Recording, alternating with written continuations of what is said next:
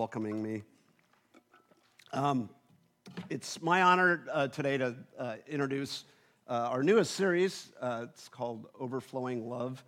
Um, and we're going to talk about one of the most unique things about Christianity, and that's the Trinity. Uh, so, right out the gate, I was saying this this morning to the team in the back there, the two guys that really run the show, uh, that I feel woefully inadequate every time I approach this topic, and I have several times in my life, a couple times from up here, I've always felt that I just can't do it justice because it's, it's a hard thing to kind of wrap your arms around. And then uh, Martha just said something thinky. I thought that's the truth, right? That there is a lot of people that come after me when I speak that are much better at being thinky, right? So, uh, we're going to touch on a word that we all like. In fact, there's an ale named after heretic. Uh, we're going to talk about some heresies. And so, if anything comes out of my mouth, you can feel free to yell heretic uh, because I'm not as thinky as the people that will follow me and clean up whatever mess that I make. So, that's my, that's my disclaimer. Um, our fearless, speaking of really thinky people, our fearless teaching team leader, Catherine, uh, will be the primary voice for this series. So you'll see a lot of her. Um, but I have the honor uh, to be the introduction. Um, I'm going to ask you some tough questions. Uh, I may not have the answers for them. They're something for us to wrestle with. Uh, we'll look at some pictures, we'll revisit and visit some biblical texts, and view a, a short, special, inspiring educational video. So, the last time I was up here, which was two weeks ago, uh, I taught uh, on Elijah and the prophets of Baal, right? Uh, and I entitled that teaching, What God Sounds Like. Um, so we explored that story about that um, epic battle, uh, kind of showing how God, in times, comes in huge and dramatic and loud waves, but it ends in that story with God being a quiet whisper a silent sound, you know, and there's many different ways of translating that scripture. The truth of the matter is quiet and, and hardly heard, that we have to get still and to listen. And I think that's probably more how we uh, connect with God. Uh, it's more often than not the quiet ways. So, sticking to the theme, I've entitled this one, What Does God Look Like? So, you know, two really easy questions to answer, right? What does God sound like? What does God look like? And I'm asking the question not so much in the sense of does he have fantastic hair? You know, is he a he? Because it's God. He probably does, I'm sure, although I like to think of God. And I'll show you some pictures. In, him. here, let's just look at these pictures. These are some of the images that, that we get of God. Of course, by and large, he has an amazing beard, right? I mean, that's like consistent. I obviously prefer the one in the upper uh, left there. Um, uh, of course, the one in the middle of uh, what are you doing? I'm averting my eyes, oh Lord. Well, stop it. It's old, it's like those Psalms, they're so boring, right? It's a Monty Python image of God, uh, Sistine Chapel, uh, and then we have the, the, the Trinity. And the way we see God or the way we think of God I think no matter what, we, we have it wrong uh, in a lot of ways because who are we as creatures, as creations, to think that we understand God? I, I, that's, that's, a, that's a pretty, you know, with a capital G. How do we do that? Um, today and for the rest of the series, we're going to look at an aspect of God that is part of what makes Christianity distinct and unique among the world's religions. That God has three separate but equal parts or concisely stated, the Trinity. So, why a sermon on the Trinity? Uh, why is the Trinity important? It's not even specifically, you, if you go to your concordance and look up the word Trinity, it's not there, right? It's not mentioned in Scripture. Why take the time to look at it, think about it, wrestle it? Was it, does that change anything? Uh, the short answer is yes. Uh, I think so, and our teaching team thinks so, and most of uh, the experts in the world of theology think so. So, who we think God is informs, it impacts, uh, it affects everything that we do how we live, how we worship, how we view ourselves, right? um, those that we love, our community, those outside our community, uh, our, our enemies, even, right? What does God look like and who is God? The question is really a bit preposterous, right? How we, creatures of creation, begin to comprehend God. Whatever the conclusion, mine, yours, ours, that we come to in this series, I can say without a doubt that it will be incomplete. God, the Trinity, and I'll say this right up front, I'm going to say it multiple times, and we're going to look at a scripture that talks specifically about that, is a mystery, right? Um, a mystery that cannot be solved solely through the straightforward application of reason and logic and the scientific method. It just doesn't work, right? It is ultimately understood through faith.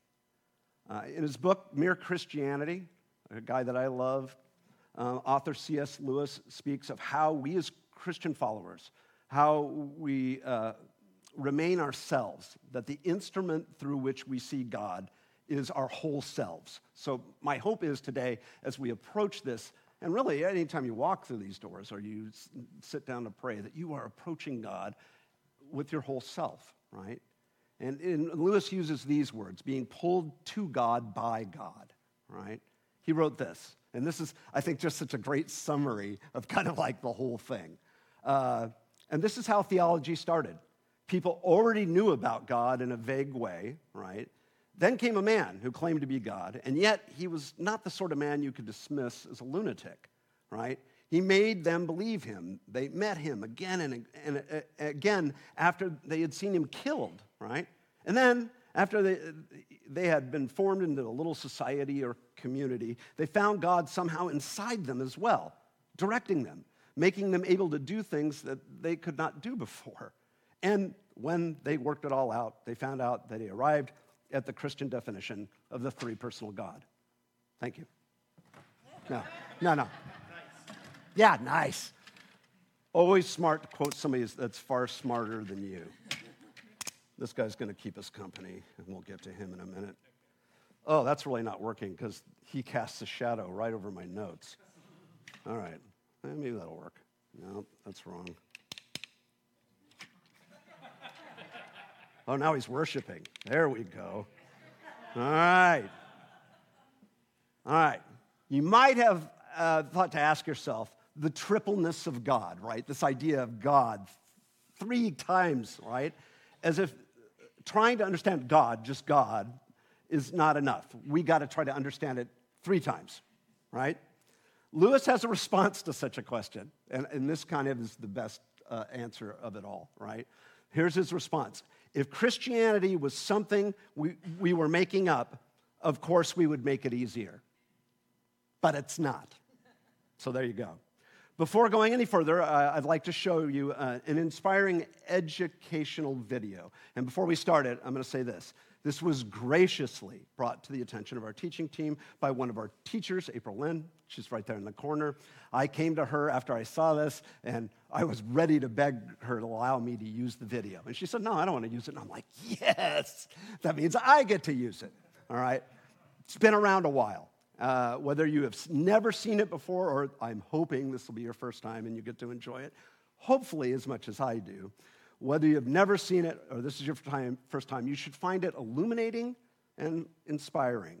It was produced by the Lutherans and features a well known saint. Brian, if you would.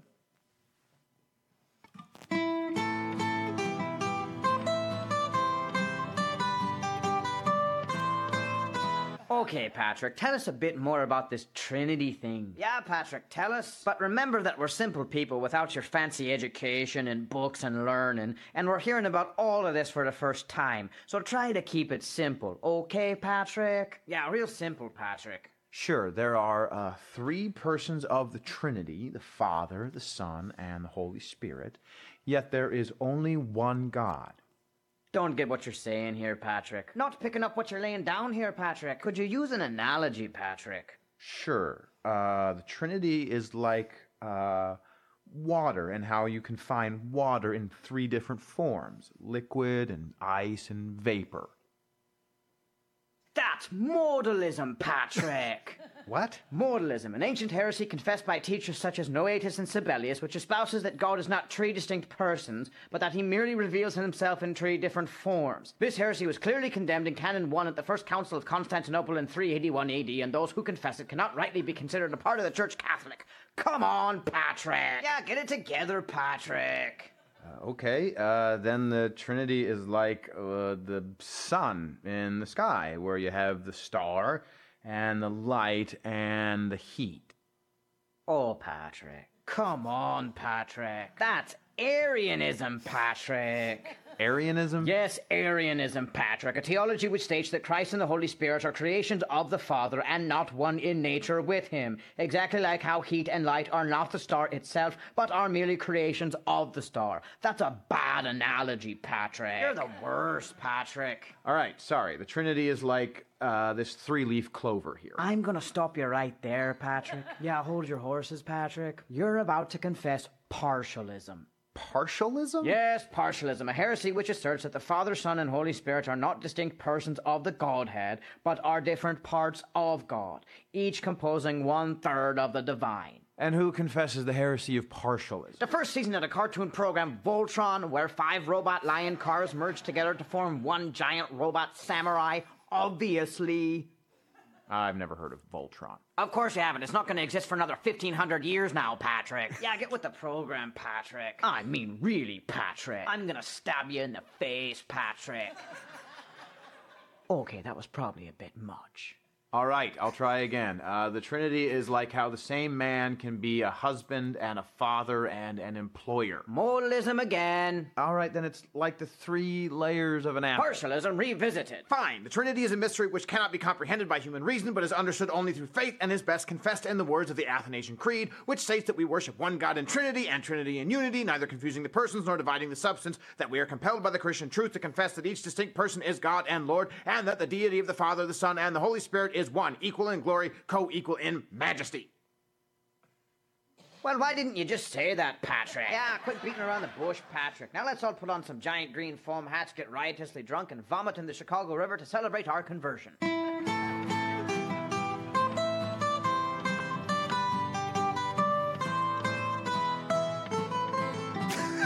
Just let that play out now. All right, real quick. Say with me. Oh, Patrick. Yeah, so great. All right, let's recap. The problem with using analogies to explain the Holy Trinity is that it seems you always end up with some sort of ancient heresy. I'll be honest with you. Every one of these in my Christian life, I have heard from, especially in my early days in Sunday school, youth group. I've heard it from pulpits, from uh, learned pastors who had multiple letters after their name, right? It, it's just, it, it's very hard to wrap your hands around. All of these turn out to be some sort of an ism, right? Uh, a, a brief, a belief or an opinion, uh, an ism, uh, that is contrary to what is held as essential truth or doctrine, right? Also known as heresy. So these isms. Modalism God is not three distinct persons, but reveals himself in three distinct forms, as in water, ice, and vapor. Heresy. Uh, Arianism, that Jesus and the Holy Spirit are creations of the Father, as in the Son creates light and heat. Not true. Partialism, the Father, the Son, and the Holy Spirit are not distinct persons, but they make up God as one third each, making up a whole, as in St. Patrick's three leaf clover, which he's holding in, I think, almost every one of those pictures, right? And who confesses the uh, heresy of partialism? The first season of uh, cartoon Voltron, where the five robot lion cars merge together to form one giant samurai, obviously. So, first off, try saying giant robot samurai 10 times, and then go home and practice in front of the mirror and say it in an Irish accent. Giant robot samurai. Um, by the way, this is not Voltron for any aficionados in the room. You probably picked up on that. Uh, this is Optimus Prime. Um, he's actually the benchmark, I think, for me personally, where I, my theater going changed. Because I remember going to the second iteration of Michael Bay's uh, Transformers and sitting in a theater that was like, you know, giant up there in Thousand Oaks with amazing sound. And about an hour into nonstop explosions and quick cuts, I, I had had enough. And I haven't gone back since because it's just not my thing anymore. I, I think I, maybe I matured in, my late 50s or whatever it was. Uh, yeah. So, by the way, yeah, this is Optimus Prime. And the reason why I'm holding him is my wife and I purchased him for our grandson. And I had this idea of standing up here, and he converts, you can see from the back, uh, uh from a truck to Optimus Prime. Um, and I, I thought I practiced it, and every time I thought I'm going to rip off his arm or his leg. And we actually bought this for our, our grandson because he loves these things. Now, he's not here today, because, but if he was, I could hand it to him and he could put it back into a truck in about 10 seconds uh, without hesitation. So uh, I, I, have to be careful because, again, he's going to be a Christmas present for him. So there he is. Um, moving on. Now, uh, by the way, uh, I already said that. Oh, back to the Trinity. Patrick, after being confronted regarding his poor choices, in trying to explain the Trinity, launches into parts of the sixth century Athanasian Creed. Um, the Creed is fairly long winded and, and dramatically lays out the doctrine of the Trinity. If you have an interest to read, it's online. I have a copy of it if you want. Uh, trans, uh, translated from Latin, the original Latin, into English, and it's multiple pages. And they go over and over and over and over what the Trinity means. And it, it's kind of summarized in this image here. There you go. So this is, uh, if you look, that's a knight, and he is he's an allegorical knight, and he's, he's, fighting the seven deadly sins. Those are all the seven deadly sins. And of course, he's got a, he's got a sword, and, but he's holding a shield. And that shield is the shield of the Trinity. Now, for those of you that grew up Catholic and remember the Latin Mass, maybe you can translate that. Uh, I remember the Latin Mass, but that's about it. I, my, my level of Latin is very little. So here it is translated. And it's pretty, I mean, if you want to take that whole creed, pages and pages of repetition, this is really what it is. The Father is not the Son. The Son is not the Holy Spirit. The Father is not the Holy Spirit. They are the Son, the Father is God, the Son is God, the Holy Spirit is God. If you want a, sum, a summation of what, you know, theologically, doctrinally, what the trilogy is, that's it. It makes it easier. All right, uh, moving on. Let's take a look at the scriptures that point to the Trinity. Just a kind of a quick survey through scripture, uh, starting at the very beginning in the Hebrew text. Genesis 1 1 says, In the beginning, God created the heavens and the earth. All right, I can't read. Where can I put him? Let's put him here. There we go. Now, if anybody gets a picture of this, they're going to go, What do they do with Liminal? Um, and just a few verses later, God spoke, let us make human beings in our image, right? Making them reflecting our nature, plural. It's a, it's a real nod to the Trinity. There is other examples that point toward what we know as the Trinity. However, in the Hebrew text, they're even more uh, opaque or obscure in the uh, uh, different uh, texts of the prophets what we must remember is the context, right? A couple of weeks ago, we saw what was happening in, in, with the children of Israel, and that the kingdom had been split in two to Israel and Judah, and there was a real struggle, a struggle that had been going on and on for years and years and years about worshiping one God, right? I mean, Moses went to go receive the Ten Commandments, comes down, and because he'd been gone a while, what do the children of Israel do? They build a golden calf and they're worshiping the calf. Every time they turned around, God was dealing with this idea of false gods. So rather than revealing the, concept, uh, the, uh, the doctrine of the Trinity, it stays hidden, right? And so we see that in this epic battle that Elijah experiences with the prophet of Baal, right? The proving of the one God. Uh, it's been a struggle since the beginning. Here's a few, few more. All right, so the Trinity mystery had to wait, right, to be revealed until the New Testament. Here's a few examples. At the very beginning of John's gospel, it says, In the beginning was the Word, and the Word was with God, and the Word was God. He was with God in the beginning. Through him, all things were made. Without him, nothing was made that has not has been made. In him was life, and that life was the light of all mankind. The light shines in the darkness, and the darkness has not overcome it. Right? And John speaking of Jesus at the beginning of time with God. But he's calling Jesus the Word. He's calling him the embodiment of all of God's revelation in Scripture, right? God as Jesus was the fulfillment of Israel's Scripture. The word in Hebrew means agent of creation or wisdom. In Greek, it means reason, right? How the world is ordered, the very structure of the universe. So that's, that's, that's an intense word to apply to Jesus. Neither Greek nor Jewish philosophers, teachers, could comprehend that the Word would become human, right? Since the time of Plato, Greeks had believed the idea that God was invisible, right? Removed, external, not among us.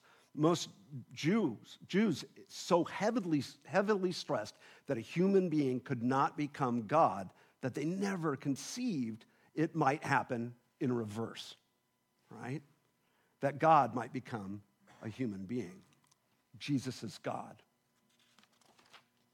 All this later is confirmed by Jesus himself, who says this If you really know me, you will know my Father as well. From now on, you do know him and have seen him. It's John 14, 7. And in Mark, we have this. At the time of Jesus came from Nazareth in Galilee, was baptized by John in the Jordan. Just as Jesus was coming up out of the water, he saw the heavens being torn open, the Spirit descending on him like a dove. A voice came from heaven You are my Son, whom I love, whom I'm well pleased. Right? All three points of the Trinity are revealed in this scripture. All three. They're all present in this event. And lastly, this is just kind of uh, an end piece. There are multiple scriptures in the New Testament that point directly at the Trinity.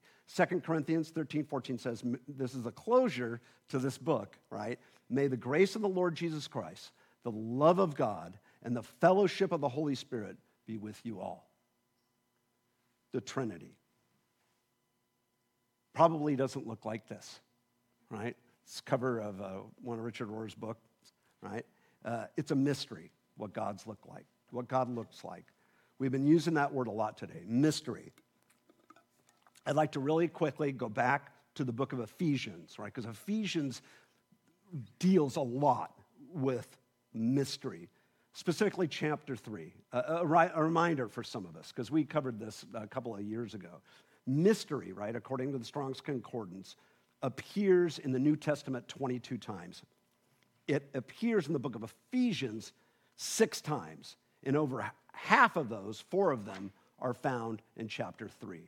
Right? Mystery, mysterion, is a secret or an idea of silence imposed by initiation into a religious rite. It's a time of meditation, a pondering, right? So let's just ponder this for a moment. Exploring the Trinity will encourage us to live with mystery, right?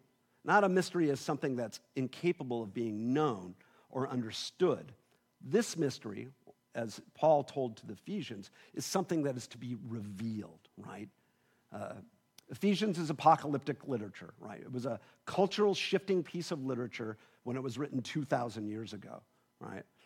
As Christ followers, right now in 2023, my question is is, it this, is this same literature, does it have the same upending cultural effects as it did in the first century church? It should, right? Dr. Tim Mackie of the Bible Project said that Ephesians is a community's guide, including our community, by the way, for comprehending and responding to the apocalypse of the crucified and risen King of the cosmos. Here we sit, hundreds and hundreds of years later, still being confronted with this apocalypse, right?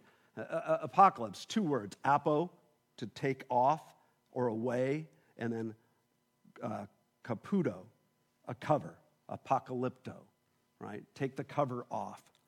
A divine revelation. Voila, right? Ta da! For this reason, I, Paul, the prisoner of Christ Jesus for the sake of you Gentiles, Paul writes, right? Not exactly an honorable way to introduce yourself to your audience. By the way, I'm in jail. It's a good place.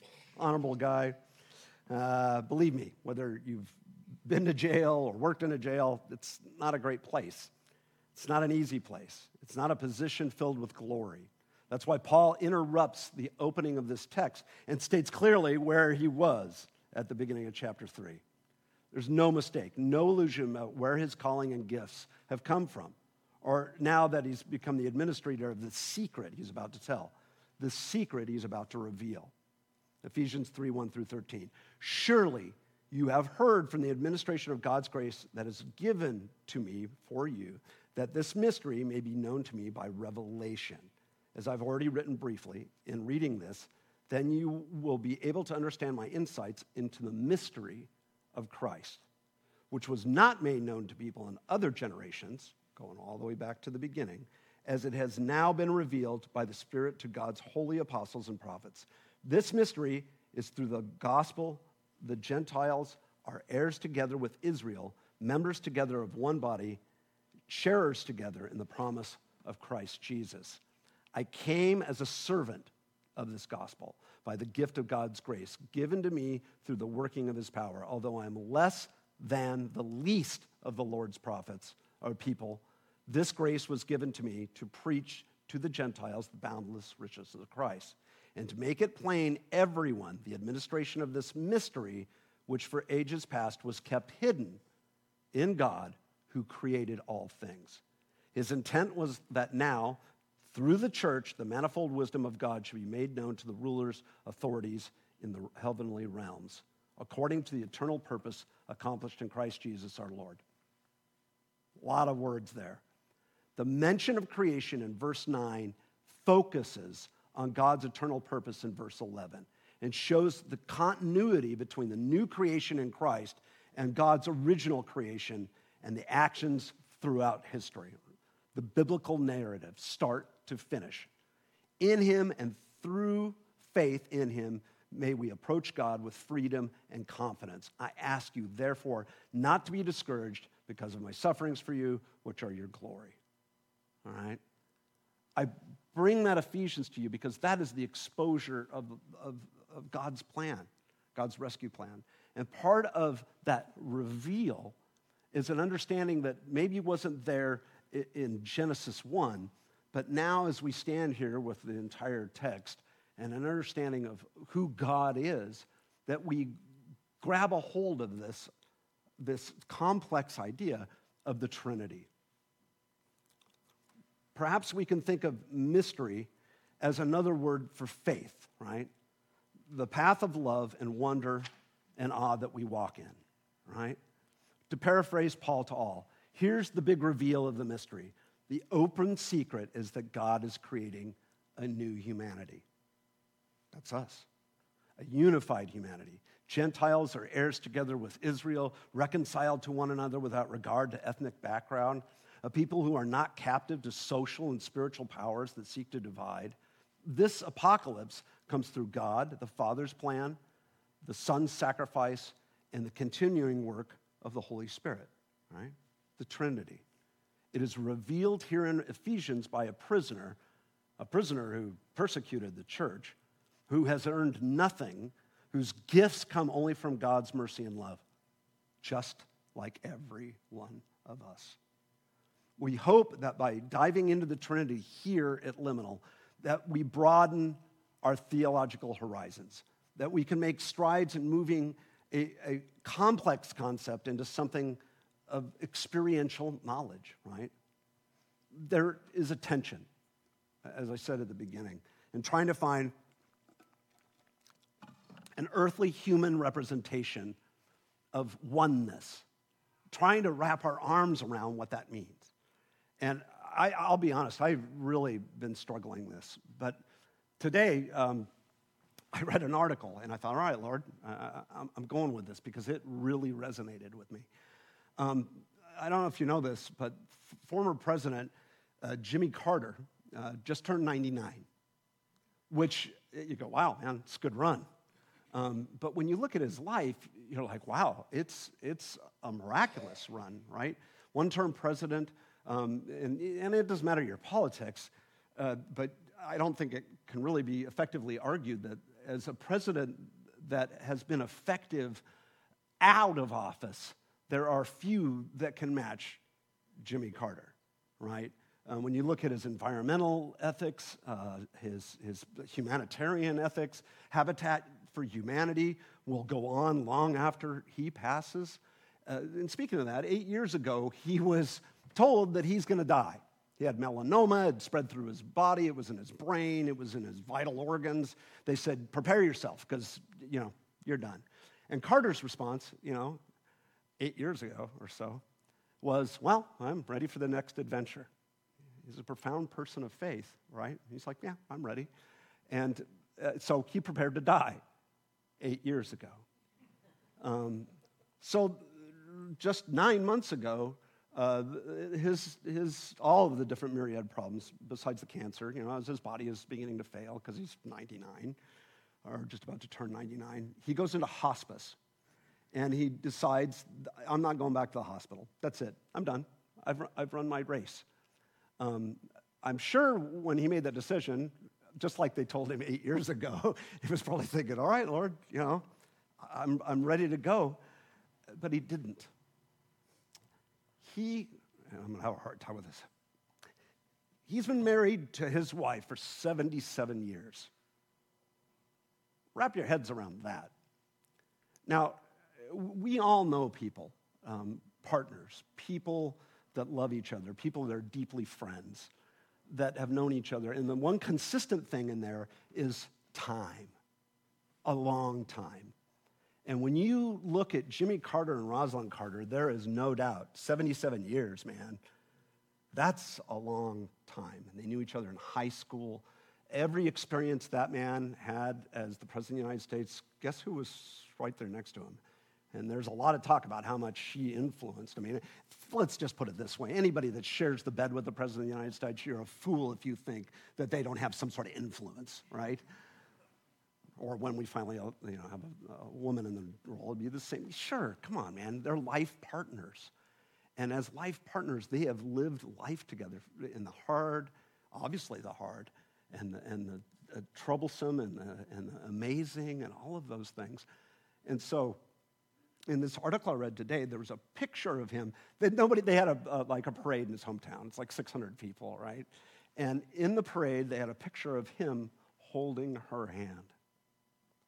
And, I, and, and they interviewed some of his family members, and they said this of him. And the reason why he has not gone yet is that is, it's all because of her. Because he, his whole life, has shown up for her. And she, her whole life, has shown up for him.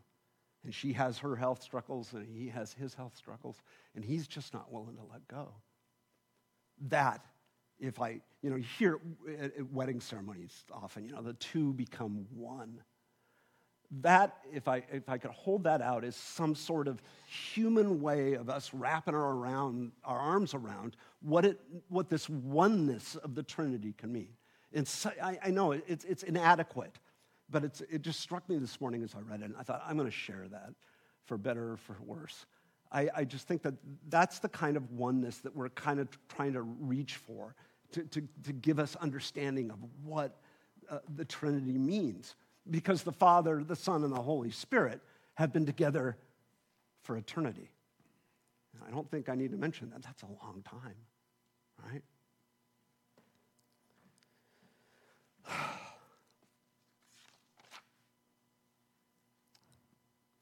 You will hear these refrains, again and again as we move through this series. Christianity is not about a lifestyle change, it is about knowing God, a relational God, a loving God, the Father, the Son, and the Holy Spirit, knowing the three that are one. The God of the gospel is good news in three persons. Knowing the love of God is the very thing that makes us loving, right? The triune God shares love and catches us up in love. Being pulled to God by God. I'd like to ask the worship team to come up and let's worship. Would you pray with me? Father, we thank you for this, for this Lord. I, I thank you for the chance to approach you in this matter and to gain understanding, Lord. And as we uh, ponder uh, what this means, this Trinity, what, what you mean, what you are, the Father, the Son, the Holy Spirit, uh, Lord, we ask for illumination. We ask for understanding. We ask to be pulled to you by you. We give you this worship. In Jesus' name, amen.